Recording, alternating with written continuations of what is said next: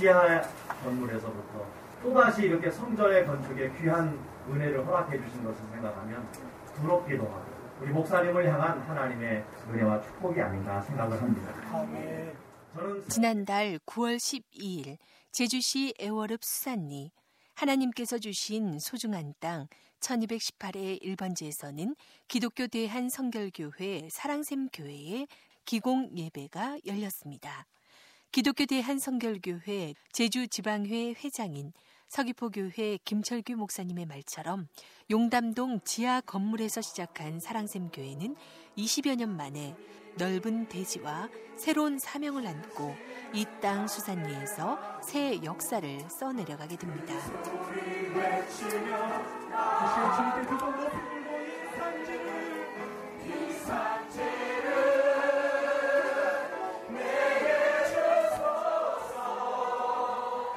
여러 교회 목사님과 사모님 그리고 성도들이 함께 부르는 이 아름다운 소리가 앞으로 사랑샘 성결 교회를 통해서 더욱 진솔하고 힘차게 이곳 수산리에 울려 퍼지길 소망합니다. 1988년 사랑샘 성결 교회를 개척해 20년이 넘는 세월을 이 교회와 함께한 김문길 목사는 수산리로 교회를 이전한 것과 새 성전을 짓는 것이 앞으로 남은 목회는 물론이지만 사랑샘 교회의 부흥에도 큰 의미를 갖는다고 합니다. 제가 지금 교회를 어, 여러 번 이사하게 됐는데 어, 용담동에서 신제주로 신제주에서 어느 지하로 지하에서 가정집으로 가정집에서 가수원밭에 무허가 건물을 지어서 지내다가 다시 지하로 갔다가 노영동 677-4번지의 건물을 4층 건물 110평짜리 건물을 짓고 이제 그것을 매각하고 다시 이제 이 수산리 1218-1로 이사 와서 새 건물을 기공예배 은혜 가운데 드리고 시작하려고 하죠. 우리는 새 성전 건축을 하는 데 있어서 뭐 어떻게 화려하게 짓거나 남들 보기에 좋게 짓는다기보다는 기능성이 있는 건물을 짓고 싶습니다. 그래서 어, 이웃 주민들에게 잘 활용할 수 있는 건물 어, 그런 식으로 건물을 지어서 이웃분들에게 도움이 되는 지역 사회에서 활용할 수 있는 교회 건물을 짓고 그리고 우리가 새 성전을 통해서 하나님께 더 아름답게 찬양하고 또 하나님께 더 많은 것으로 영광 돌릴 수 있는 그런 식의 새 성전을 지어야 된다고 저는 생각합니다. 우리 교회가 수산리로 오게 된 배경은 이제까지 우리 교회가 노영동 677-4번지에서 10년 가까이 있다가 이 수산리로 오게 됐는데 교회가 좁고 주차장 시설도 없고 해서 좀 더 넓은 땅으로 오게 되었으며 이곳 수산리가 앞으로 10년 후에 크게 발전될 것이기에 우리가 그 10년 뒤를 바라보고 오게 되었습니다. 신학교를 다니던 85년도에 우연히 선교 여행을 통해 만나게 된 제주는 김문길 목사에게 특수 선교라는 사역을 감당하게 하는 마음을 허락하셨고 88년에 신학교를 졸업하고 제주 목회를 시작하게 됩니다. 85년도 신학교 3학년 시절에 전국 선교 여행을 할 때에 어, 제주도에 2박 3일 여행하러 왔다가 어, 이곳에서 특수 선교하는 목사가 없다고 해서 나중에 곧바로 편지를 받고 특수 선교를 하기 위해서 제주도에 왔지요. 율랑 여성과 그 다음에 넉마주의 교도소 소년원 이런 데를 서울에서 어, 선교 활동을 하다가 제주도에 이렇게 선교하시는 목사님이 없다고 해서 제가 제주도에 내려와서 그 일을 하게 되었죠. 서울에서는 영광보험 선교회라고 예, 그곳에 있으면서 했고 서울신학대학교에 사정보험 전도대라고 있는데 1960년도에부터 시작해서 지금까지 진행하고 있는데 율락 여성과 사회 서민층 들 어, 저소득층을 위해서 봉사활동하는 선교활동하는 그런 사정보험 전도대라는 데가 있는데 거기에 23대 대장이고요. 어, 그래서 제주도에 내려와서 이제 역시 특수선교에 힘을 쏟고 있습니다. 지금 현재는 교도소는 안 가고요.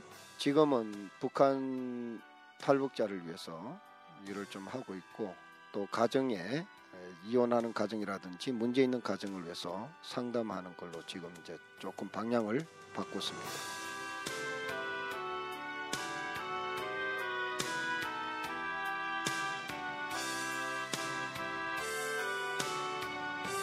(1988년 6월 26일) 용담동 지하 건물에서 개척해 가족 예배로 시작한 사랑샘 성결교회는 23년의 세월 동안 어려운 일도 많았고 수산리로 옮겨오면서 교인들이 많이 떠나기도 했지만 여전히 교회를 지키는 신실한 교인들과 함께 새로운 비전을 꿈꾸고 있습니다.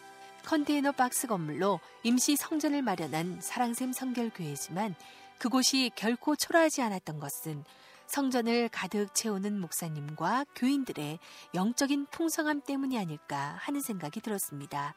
김문길 목사도 지난 세월을 돌아볼 때 여전히 30여 명의 성도들이 남아있고 협력자로 섬기는 것이 감사하다고 합니다. 1988년 5월 30일 날 제주시 용담동 2815번지에 있는 지하 건물을 100만 어, 원의 주거지세로 내고 이제 개척하기 시작했는데 아무런 연고도 없기 때문에 나와 우리 집사람과 우리 딸 셋이서 이제 시작을 했죠. 아이들이 많이 와서 주일학교가 30명, 40명, 때로는 50명까지 나오게 되면서 주일학교부터 시작해서 부흥되기 시작했습니다. 우리 사랑샘 교회는 그 시작부터 우리는 누구의 도움을 받지 않고 어, 이사 비용 포함해서 400만 원으로 시작한 교회인데 지금 우리 교회 성도들은 너무너무 보배 같은 존재들이고 앞으로 큰 일을 할 어, 그런 교회입니다. 출석 인원이 30명이지만 저는 뭐 다른 교회에 비해서 자랑할 것이 뭐 다른 특별한 건 없는데 아마 23년 지나오면서 자랑할 것이 있다면 23년 동안 장례식을 한 번도 안 치렀다는 거죠.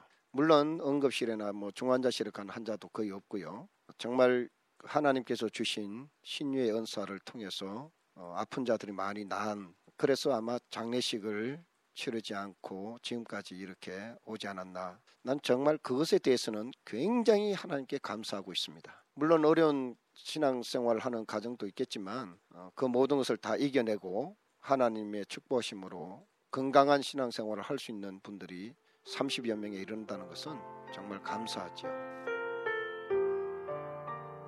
주일 예배부터 시작해 기공 예배까지 온종일 사랑샘 교회 성도들과 함께 보냈던 시간들은 참 즐거운 기억으로 남았습니다. 어려운 과정을 딛고 지금까지 서로를 믿고 의지했던 분들이라서 그런지 타인을 대하는 마음에도 진솔함이 느껴졌습니다.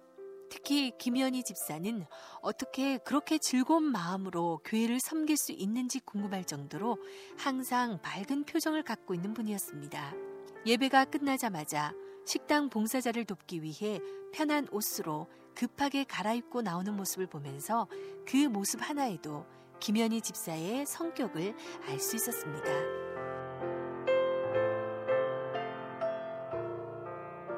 (20년) 전 제주에 사는 친구를 만나기 위해 왔다가 김문길 목사님의 중매로 지금의 남편을 만나게 됐다는 김현희 집사는 그런 감사함이 있어서인지 교회의 일들을 즐겁게 하게 된다고 합니다. 고향은 육지인데요. 우연찮게 여기 친구가 사는 관계로 다니러 왔다가 이제 그 친구가 교회를 사랑샘 교회를 그 다니더라고요. 그래서 이제 어, 목사님이 제가 한번 관광을 이제 그때 같이 겸해서 이렇게 왔거든요. 그때 목사님 중매를 섰어요 제주도 분한테. 그래서 그때부터 이제 제가 결혼하고 이제 교회를 섬겼죠. 그때 이제 개척한 지가 그때 제가 91년도에 여기를 왔는데 그때 88년도에 저희 교회가 개척 그 됐었거든요. 근데 그때는 뭐 개척 단계라서 성도들이 열정적인 그런 마음이 있었지요. 어, 저는 이제 그때 결혼하고 이제 뭐 신혼 때고 아이들 이렇게 키우다 보니까 교회에 큰 관심은 그때 막 이렇게 이제 갖지 못했는데 아이들이 이제 크고 나서는 주일학교 봉사도 하고 뭐 찬양당 봉사도 하고 이제 이러면서 지금까지 이제 쭉 하고 있죠. 저 성격이 이제 차, 차분한 성격이 아니고 막 이렇게 네, 좀 활달하다고 어, 해야 될까요? 그런 성격인데 교회 오면은 뭐든지 이렇게 하고 싶고 이렇게 즐거워요 마음이. 사랑샘 교회에 갖는 애정이 커서인지 사랑샘 교회가 수산리에서 더 많은 사역을 감당하고 부흥할 수 있도록 더 기도하고 섬기겠다 다짐합니다. 건물만 짓는 게 그 문제, 문제가 아니라 지역 사회에서 저희가 이제 봉헌할 수 있고 할 수 있는 일 저희가 이제 교회 부흥을 위해서 어떻게 쓰면 이제 그런 어, 마음적으로 많이 제가 이제 고민도 하고 하나님 기도도 하고 있습니다.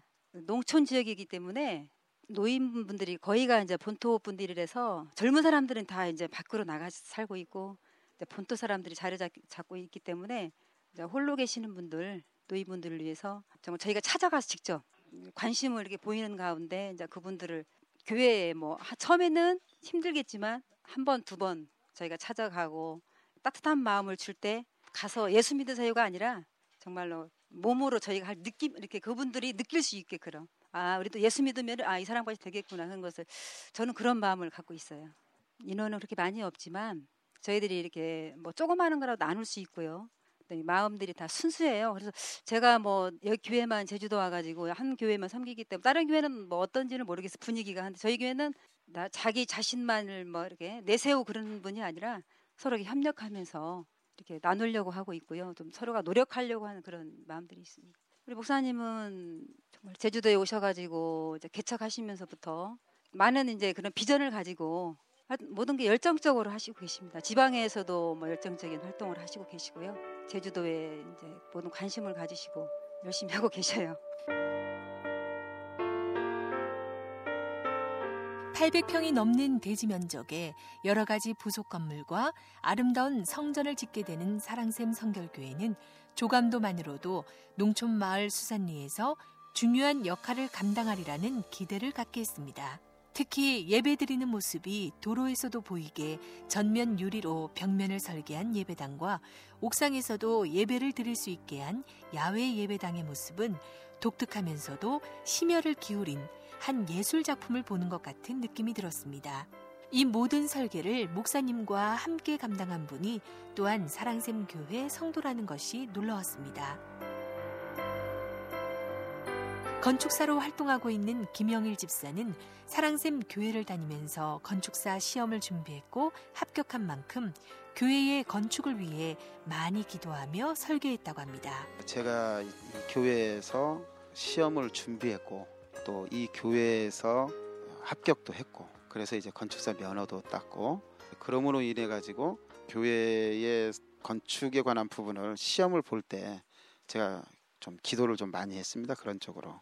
주님께서 저한테 이런 그 막대한 직분을 주시면 제가 열심히 해서 어, 제주도의 교회 건축을 제일 많이 할 수 있는 그런 건축사가 되겠습니다라고 다짐을 했었거든요. 그런데 마침 또 우리 목사님이 또 기도를 아주 기가 막히게 해주셔가지고 합격을 했어요. 사실 성전 건축을 하시는 그 교회들이 그렇게 풍부해서 하시는 분들이 거의 없거든요. 그래서 어, 성전 건축만큼은 어, 그냥 실비로 가는 방법으로 어, 하려고 제가 주님께 이제 하고 있거든요. 제가 주님하고 약속한 그 어떤 성전 건축을 제주도에서 제일 많이 하고 싶은 그런 그 욕심이 있습니다. 또 우리 교회적으로는 저희로서는 너무 부담이 좀 많이 가 있습니다. 많이 가 있는데 주님께 기대면 어떻게든지 이루어 주시리라 믿고 차근차근 음, 뭐 기초에서부터 시작해서 어, 기둥, 보, 뭐 이렇게 하나씩 하나씩 하다 보면 언젠가는 주님의 전이 어, 완성이 되리라 믿고 그 비전을 위해서 여, 열심히 노력하려고 하고 있습니다.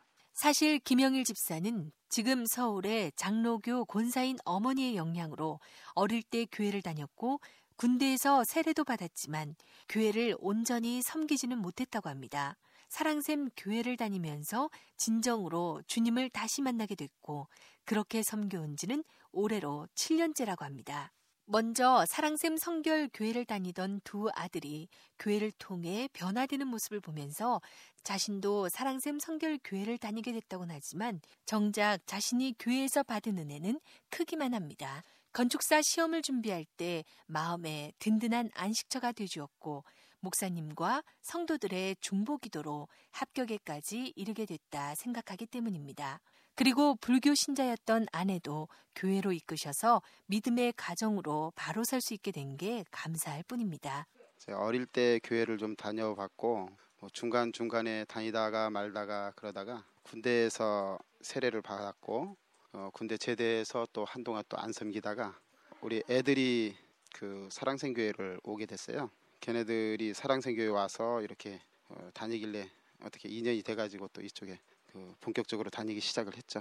또 제가 그때 당시에 이제 교회에 나오기 시작한 그 부분이 뭐 사회적인 그런 부분과 뭐 경제적인 여러 가지 부분들로 인해서 좀 많이 좀 힘들었을 때인데 제가 그때 당시에 이제 그 건축사 시험을 준비하고 있을 때였어요. 그런 저런 여러 가지 이런 어떤 뭐로 인해 가지고 그 어떤 기대고 싶은 그런 부분이 좀 있었던 것 같습니다. 예. 목사님의 기도와 또 지금 사랑생교회 성도들이 다 같이 중보 기도를 해준 그런 덕에 아마 된 걸로 그렇게 생각을 합니다. 무엇보다도 이제 모든 사람들이 가족적인 그런 어떤 분위기, 이제 목사님의 그 어떤 그 강력한 그 카리스마 있는 그런 어떤 지도력, 어, 무엇보다 또 단합이 또 잘 됩니다. 예, 사람이라는 게좀 그 간사한 부분이 좀 있어서 중간 중간에 좀 시험도 들고 그러지만 그래도 그럴 때마다 목사님과 뭐 주변에 오래되신 그 성도님들로 인하여서 어, 많이 이제 제가 또 제 스스로 또 기도도 좀 하게 되고 또 그러다 보니까 이제 마음이 좀 많이 좀 굳어지는 것 같습니다. 재정 부장으로도 섬기고 있고 교회 건축의 많은 부분을 목사님과 함께 고민하고 있기 때문에 교회 재정과 관련해서는 걱정도 많습니다. 성도들에게 재정적으로 부담 주길 꺼리는 목사님이 그래서 약간 불만이라는 김영일 집사는 사랑샘 성결교회가 생소한 수산리에 발을 내디뎠지만 지금처럼 똘똘 뭉쳐서 크게 부흥하는 교회가 되길 소망합니다. 아무래도 조금 풍부하려면 어쨌든 조금 이렇게 해야 되는데 목사님이 너무 그런 부분에 대해서 부담을 안 주세요. 그러려고 아예 말씀을 안 하셔버리니까 뭐 사실 좀 어렵긴 하지만 어떻게 보면은 너무 부담을 주게 되면 또 많은 성도들이 또 빠져나가고 또 이럴 우려가 이, 있는 그런 부분들도 있기 때문에 그런지 몰라도 어쨌든 뭐 제가 지금까지 여기 사랑생교회 한 7년 넘게 이렇게 있습니다만은 그런 부담을 전혀 안 주세요. 어떤 행사가 있든 몰라든 3년째 그 재정 부장을 지금 하고 있습니다만은 전혀 뭐 그런 부분들이 없습니다. 재정 부장 입장으로서는 약간 조금 불만적인 부분이 좀 있죠. 어, 많이 어려우니까. 예.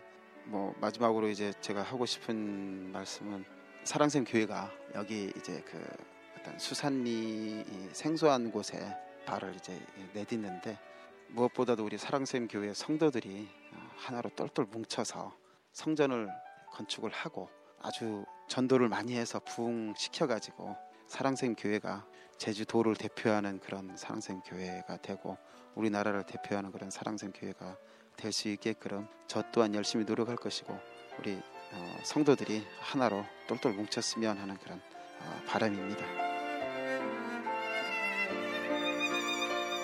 성도들에게 부담 주기 싫어하는 목사님 때문에 재정부장으로 섬기는데 어려움이 크다는 김영일 집사의 말이 있었지만 정작 김문길 목사는 늘 성도들에게 미안한 마음뿐입니다.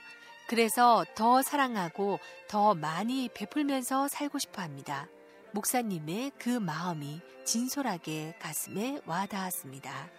성도들한테 미안하죠. 내가 주님께로부터 받은 사랑이 너무나 큰데 그 사랑을 아직 다 주지를 못해서 정말 미안하고 다른 교회 성도들만큼 내가 그들에게 베푸진 못한 게 너무 안타까워요. 그래서 앞으로도 더 베풀며 살기를 원하는데 어, 하나님이 기뻐하시는 그런 삶을 통해서 우리 성도들에게 더 본을 보이고 더 영광을 돌리고 싶고 그러기를 원합니다. 그리고 우리 교회는 인재가 참 많은데 반드시 세계를 놀랍게 하는 그런 인물들이 나올 것이고 어, 또 하나님이 기뻐하실 만한 그런 인물도 많이 나올 줄로 믿습니다. 어, 부족한 저를 믿고 따라주는 우리 성도들에게 감사드리고 하여튼 내 생에 끝날 때까지 하나라도 더 주고 싶은 그 마음 가지고 우리 성도들을 대하겠습니다. 다시 한번 우리 성도들에게 깊은 감사를 드리면서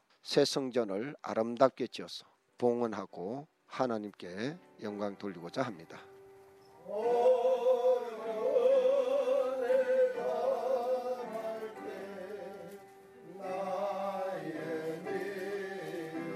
(8년) 전 제주에 와서 같은 교단 교회를 찾다가 노영동 동산 위에 하얀 교회가 마음에 와닿아서 섬기게 됐다는 문혜숙 성도는 사랑샘 교회가 자신의 달란트를 충분히 발휘할 수 있는 기회를 준 교회였고 5년 동안 신나게 성가대 주의를 감당할 수 있게 해준 교회였기에 우선 감사함이 크다고 합니다. 제가 서울신학대학 예, 교회 음악과를 졸업했는데 마침 그 같은 성결 교단 그 성결 교단이 꼭 찾으려는 건 아니었는데 마침 제가 사는 곳 앞에가 아파트에서 그때 잠시 머물렀거든요. 그 앞에가 보니까 딱 그 우리 교단의 교회예요. 그래가지고 되게 조그맣고 동산 위에 하얀 교회가 너무 마음에 와닿더라고요. 그 전에는 서울에 있을 때는 되게 큰 교회만 다녔어요. 그래서 큰 교회에 제가 뭐 이렇게 솔리스트를 했더라도 아, 그 정도로는 제가 만족이 안 돼요. 제가 더 이 뭔가를 하고 싶어가지고 어, 마치 목사님이 제게 할 일을 주시니까 처음에는요 뭐든지 자신이 있었어요. 그래갖고 아, 하겠습니다. 선뜻 제가 응했거든요. 그래서 성가대를 해서 의자를 만들고 또 가운을 또 새로 구입하고 또 악보도 만들고 해서 5년 동안은 너무 그야말로 세상 말로 신이 나게 했어요.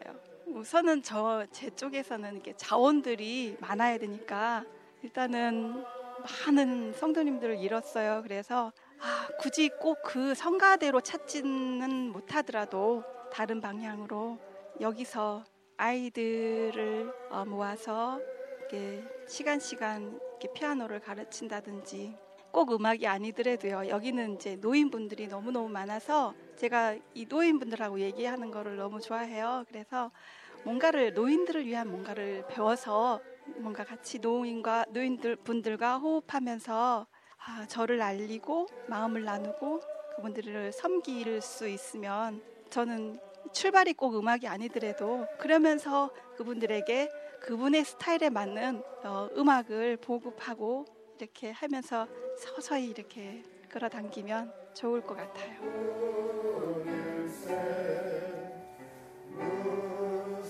김문길 목사님께서 보배라고 말하는 성도 가운데 한 분이었던 문혜숙 성도는 여러 가지 문제로 성가대 지휘는 5년 정도밖에 하지 못했지만 자신의 재능으로 교회에서 아이들을 위해 무료로 피아노와 드럼은 물론이고 노래도 가르쳐 주는 열성을 보이고 있습니다. 김영일 집사의 아들도 문혜숙 성도에게 피아노를 배우고 예배 시간 반주를 감당하고 있기도 합니다. 자신이 가르친 아이들이 교회를 떠날 때는 아쉬움이 크지만 파송이라는 말로 그 아쉬움을 달래곤 합니다. 그렇게 생각하는 마음이 또 소중하게 여겨졌습니다. 그냥 하나님이 찬양 모두는 사람들로 하여금 찬양하시기를 원하니까 실력이 있어서도 아니고 또 뭐 믿음도 그렇게 좋은 편도 아니고 그냥 하니, 하라니까 마음 편하게 네, 시작을 한 거거든요. 사실 공부를 그렇게 안 해도 그 정도는 할 수 있는 거거든요. 저도 음악을 배우면서 많은 사람들에게 이렇게 혜택을 많이 받았어요. 여러 가지로 음악을 한, 하게 되면 여러 가지 그 금전적인 문제도 많이 걸릴 텐데 그런 부분에 그렇게 어려움 없이 제가 음악을 너무 좋아하기 때문에 음악을 많이 배우게 되었는데 그것을 저도 어, 이 교회에서만큼은 여러 가지 하고 싶은 학생들한테 돈을 받지 않고 무료로 이렇게 토요일이나 주일마다 애들을 그때그때 시간 되는 애들을 불러가지고 피아노도 가르쳐주고 조그만한 악기도 가르쳐주고 또 드럼도 가르쳐주고 노래도 가르쳐주고 여러 가지 이렇게 제가 다 할 수는 없지만 가르쳐주는 건 할 수 있거든요. 성악을 하고 피아노를 조금 하기 때문에 그런 거는 가능하더라고요. 근데 저는 많이 가르쳐 주고 싶은데 열정은 굉장히 많은데 이게 부모님의 의지로만 하는 거여서는 안 되겠더라고요. 그래서 아이들의 의지, 아이들의 그 열정이, 믿음이 지속적으로 있어야 그게 가능한데 그래도 중간중간에 아이들이 그러면서도 조금씩이라도 배워서 그야말로 제가 얘기하는 파송이라는 단어를 감히 쓰겠는데 다른 교회로 가면서 아마 걔네들이 좀 어, 부족해도 하나님께 쓰여지지 않을까 하는 생각이 들어요.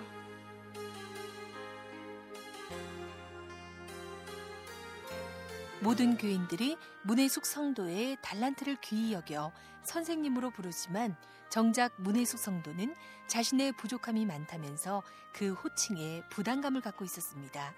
겸손한 자세로 섬기는 문해숙 성도가 더욱 귀하게 쓰여지길 소망합니다. 문해숙 성도는 그동안 찬양을 하면서도 진심으로 하지 못했던 적이 있었고 신앙생활도 교회의 피아노를 보며 처음 시작하게 됐지만 이제야 조금씩 하나님을 향해 우러나는 찬양을 하게 되는 자신을 볼 때 사랑샘 성결교회에서 자신의 재능으로 해야 할 일이 어떤 게 있을지 고민하게 된다고 합니다. 차분하면서도 진심 어린 말투가 인상에 남았던 문해숙 성도가 애월읍 수산리에서 해낼 또 다른 일들이 어떤 것일지 기대가 됐습니다. 이렇게 대화를 이어가던 문해숙 성도는 성도들에게 시를 하나 들려주고 싶다며 시집을 꺼내 들었습니다. 어떤 시이길래 성도들에게 들려주고 싶었는지 그 이유를 들어봤습니다.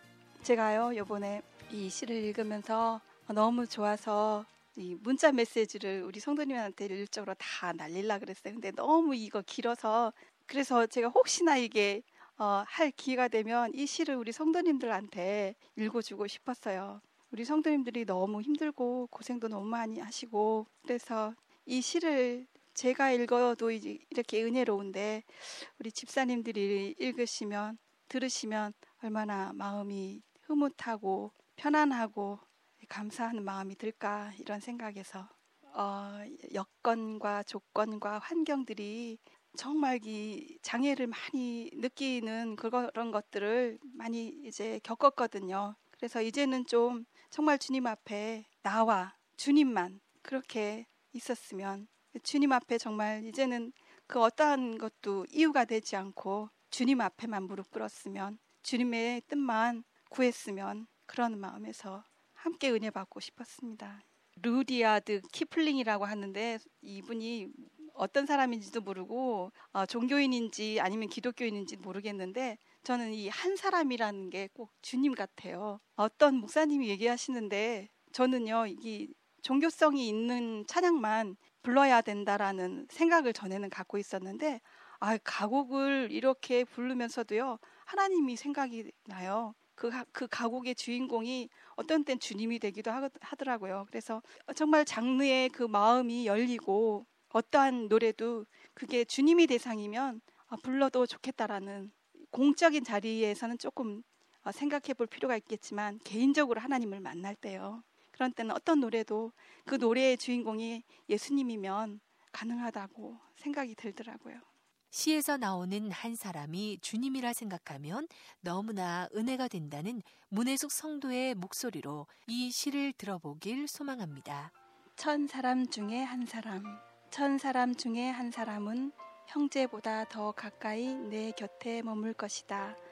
생의 절반을 바쳐서라도 그런 사람을 찾을 필요가 있다.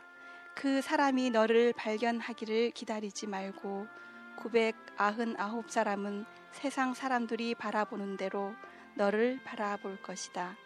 하지만 그 천 번째 사람은 언제까지나 너의 친구로 남으리라. 세상 모두가 너에게 등을 돌릴지라도 그 만남은 목적으로나 겉으로 내보이기 위한 것이 아닌 너를 위한 진정한 만남이 되리라. 천 사람 중에 999 사람은 떠나갈 것이다. 너의 표정과 행동에 따라 또는 내가 무엇을 이루는가에 따라 그러나 내가 그 사람을 발견하고 그가 너를 발견한다면 나머지 사람들은 문제가 아니리라. 그 천 번째 사람이 언제나 너와 함께 물 위를 헤엄치고 물 속으로도 기꺼이 가라앉을 것이기에 때로 그가 너의 지갑을 사용할 수도 있지만 넌 더 많이 그의 지갑을 사용할 수 있으리라. 많은 이유를 대지 않고서도 그리고 날마다 산책길에서 웃으며 만나리라. 마치 서로 빌려준 돈 따위는 없다는 듯이. 999사람은 거래할 때마다 담보를 요구하리라. 하지만 천 번째 사람은 그들 모두를 합친 것보다 더 가치가 있다. 너의 진실한 감정을 그에게는 보여줄 수 있으므로 그의 잘못이 너의 잘못이고 그의 올바름이 곧 너의 올바름이 되리라. 태양이 비칠 때나 눈비가 내릴 때나 999 사람은 모욕과 비웃음을 견디지 못할 것이다. 하지만 그 천 번째 사람은 언제나 내 곁에 있으리라. 함께 죽음을 맞이하는 한이 있더라도 그리고 그 이후에도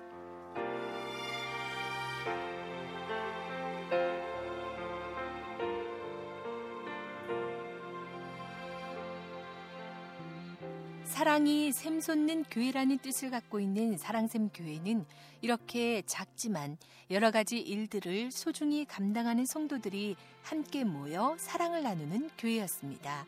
갖가지 사연들을 안고 왔지만 한 마음으로 서로를 섬기고 중보 기도로 함께하기에 사랑샘 성결교회에는 육적으로나 영적으로 상처를 입은 많은 사람들이 치유의 은혜를 경험하기도 합니다.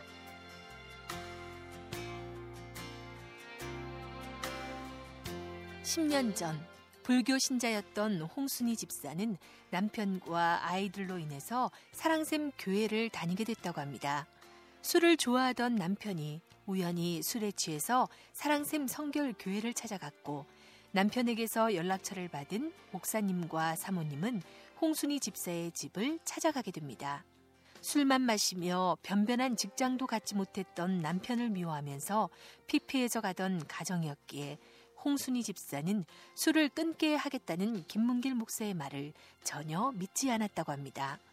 딸과 아들이 다른 교회를 다녔지만 교회라면 치를 떨던 홍순희 집사였기에 김문길 목사의 말은 그냥 한번 해보는 말에 불과하다고 생각했기 때문입니다. 하지만 끊임없이 집을 방문해 설득하는 목사님의 말을 듣고 혹시나 해서 나오게 된 사랑샘 성결 교회를 통해서 홍순희 집사는 많은 변화를 겪게 됩니다. 새벽에 술 드시고 찾아갔더래요. 이 집에는 무슨 구슬 이렇게 하냐면서 그러니까 그 계기로 해서 갔는데 목사님이 어느 날 전화가 왔어요. 이렇게 이렇게 해서 교회 다닐 의향이 없느냐 하길래 저는 없습니다. 그때 완전 포기 상태였거든요. 가정을. 근데 아저씨도 직장이 없고 저도 직장이고 애들은 어리고 그때는 교회라면 하면 엄청 지가 거부 반응이 일으켰어요. 애들은 엄마 아빠 몰래 주일학교를 갔었어요. 저 초등학교 때 다니면서 엄마 아빠를 위해서 기도를 했다고 하는데 애들이 뭐 갖고 오면은 나는 그게 굉장히 뭐랍니까 우리가 뭐 귀신 본 것처럼 막 멀리 해제 뭐 거지라서 그걸 갖고 왔느냐 어 그래 애들이 그래 그나마 감사한 게 애들이 믿음 생활하면서 가정은 흔들렸지만 애들이 중심을 잘 잡아줬어요. 다 하나님 힘인 것 같아요. 애들이 믿음 생활을 하니까. 음, 그래가지고 우리 아저씨가 지금 마음 잡아가지고 주위에서도 애, 애도 많이 쓰셨어요. 목사님 사모님도 애쓰시었고 이, 우리가 믿음 생활 안 하고 처음으로 돌아가서 불교를 믿었다던가 아니면 이것도 저것도 안 했으면 지금 이 생활은 없었을 것 같아요 우리가 뿔뿔이 흩어졌을 것 같고 그나마 목사님 사모님 힘도 많이 많은 도움 받았어요. 그렇게 술만 찾던 남편도 술을 끊고 아이들도 바르게 성장할 수 있게 된 것은 모두가 사랑샘 성결 교회를 다니면서 주님을 믿게 됐기 때문이라 고백합니다. 가정을 살렸다는 말을 스스럼 없이 하는 홍순희 집사를 보면서 그동안 겪은 고통이 얼마나 컸는지 짐작할 수 있었고 그 어려움을 딛고 일어서는 지금이 또 얼마나 감사한 일인지도 깨닫게 됐습니다. 모든 감정을 말로 표현해내지는 못했지만 홍순희 집사의 말에는 그런 감사함이 넘쳤습니다. 교회 와서 일을 하더라도 예전에는 좀 불만이 좀 많았어요. 어, 나만 이렇게 해야 되나는데 지금은 그런 마음도 좀 사라지고 그게 다 내가 이렇게 함으로 우리 하나님은 그래도 나한테 이렇게 우리도 우리 집안을 우리 가정을 편안하게 해주는구나 하는 게 감사한 일은 너무 하나에서 열까지 많아요. 교회가 있기에 예. 또 특히 믿음이 작았을 때는 목사님한테 너무 감사하죠. 저는 우리 가정을 살리신 분들이에요. 하나님이 계시다 해도 믿음이 없잖아요, 우리가. 믿음이 없는데, 그런 그나마 목회자로, 목회자니까 이 일을 감당해냈지, 안 그러면 어느 누구도 못할 일이다. 나는 그 생각을 하면서 항상 감사하게 떠날 수가 없어요, 교회를. 하나님 만난 인연이 너무 깊어요, 지금. 너무 감사한 게 많아서. 하나님한테도 감사하지만 두 분한테도 너무 감사해요. 우리 집을 살렸어요. 그렇게 교회를 싫어하고 멀리하던 홍순희 집사는 이제 사랑샘 성결교회에서 여전도 회장으로 섬기고 있습니다.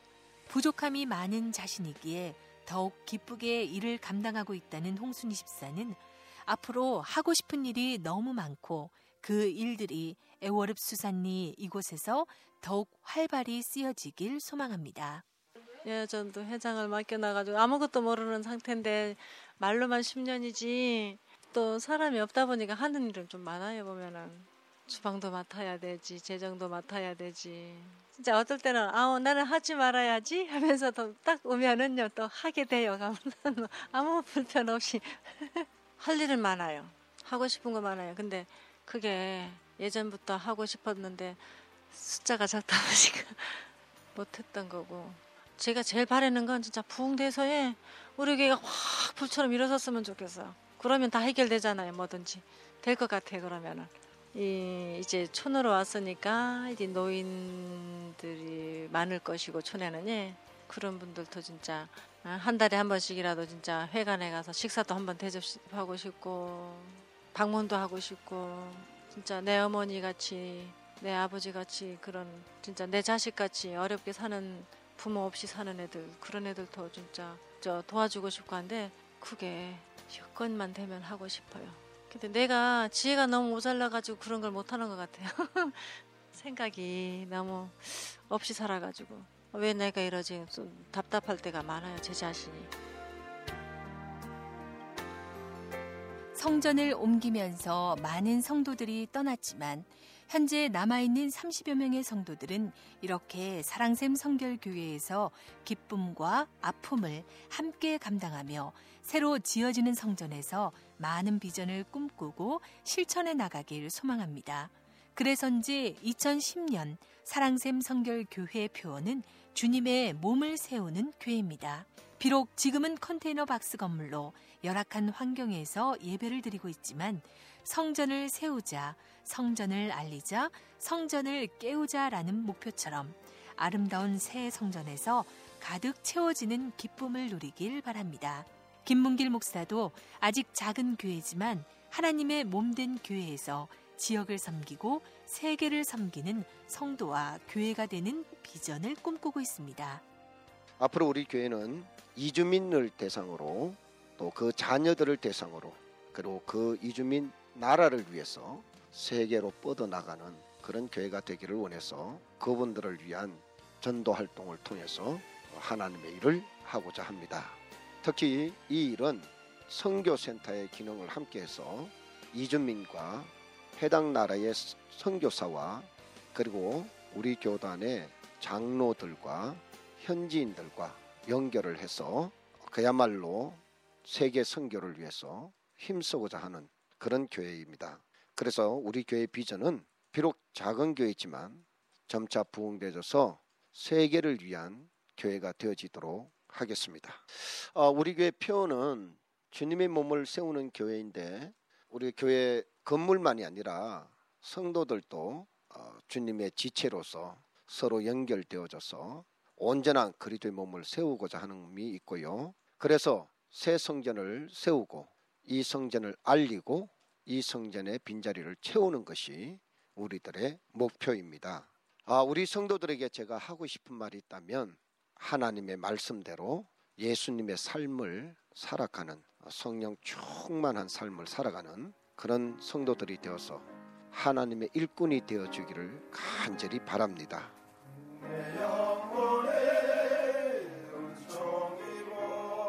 오프닝 송은 갈 길을 밝히 보이신인데 우리가 이 찬송을 부르면서 마음을 모으게 됩니다. 그리고 예배를 시작해서 마지막에 클로징 송으로 우리는 전반기에는 우리 다시 만날 때까지 그리고 후반기에는 내 영혼이 은총이 보인데 이 찬송을 부르면서 손을, 서로 손을 잡고 인사하게 되어 있습니다. 그래서 서로 교제하며 서로 의지하는 마음을 갖고 또 세상에 나가서 승리하기를 바라는 그러한 내용의 뜻으로 이 찬송을 부르고 있습니다.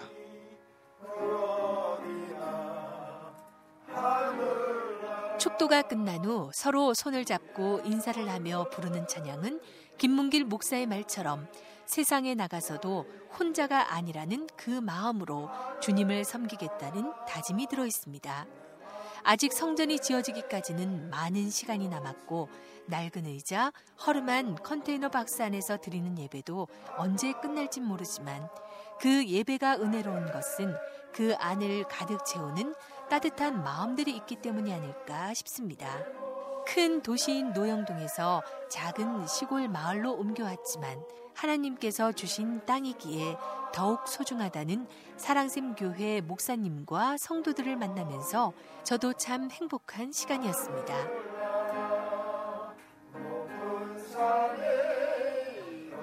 그리고 하나님의 사랑이 샘솟는 교회답게 하나님의 사랑이 끝없이 솟아서 제주 바다를 통해 세계로 퍼져가는 복음의 물결을 볼 수 있을 거라는 목사님과 성도들의 확신에 찬 모습도 감동적이었습니다. 앞으로 새 성전을 통해 지역민들에게 도움이 되는 교회로 하나님께 아름답게 찬양하고 영광 돌릴 수 있는 교회가 되길 간절히 소망합니다.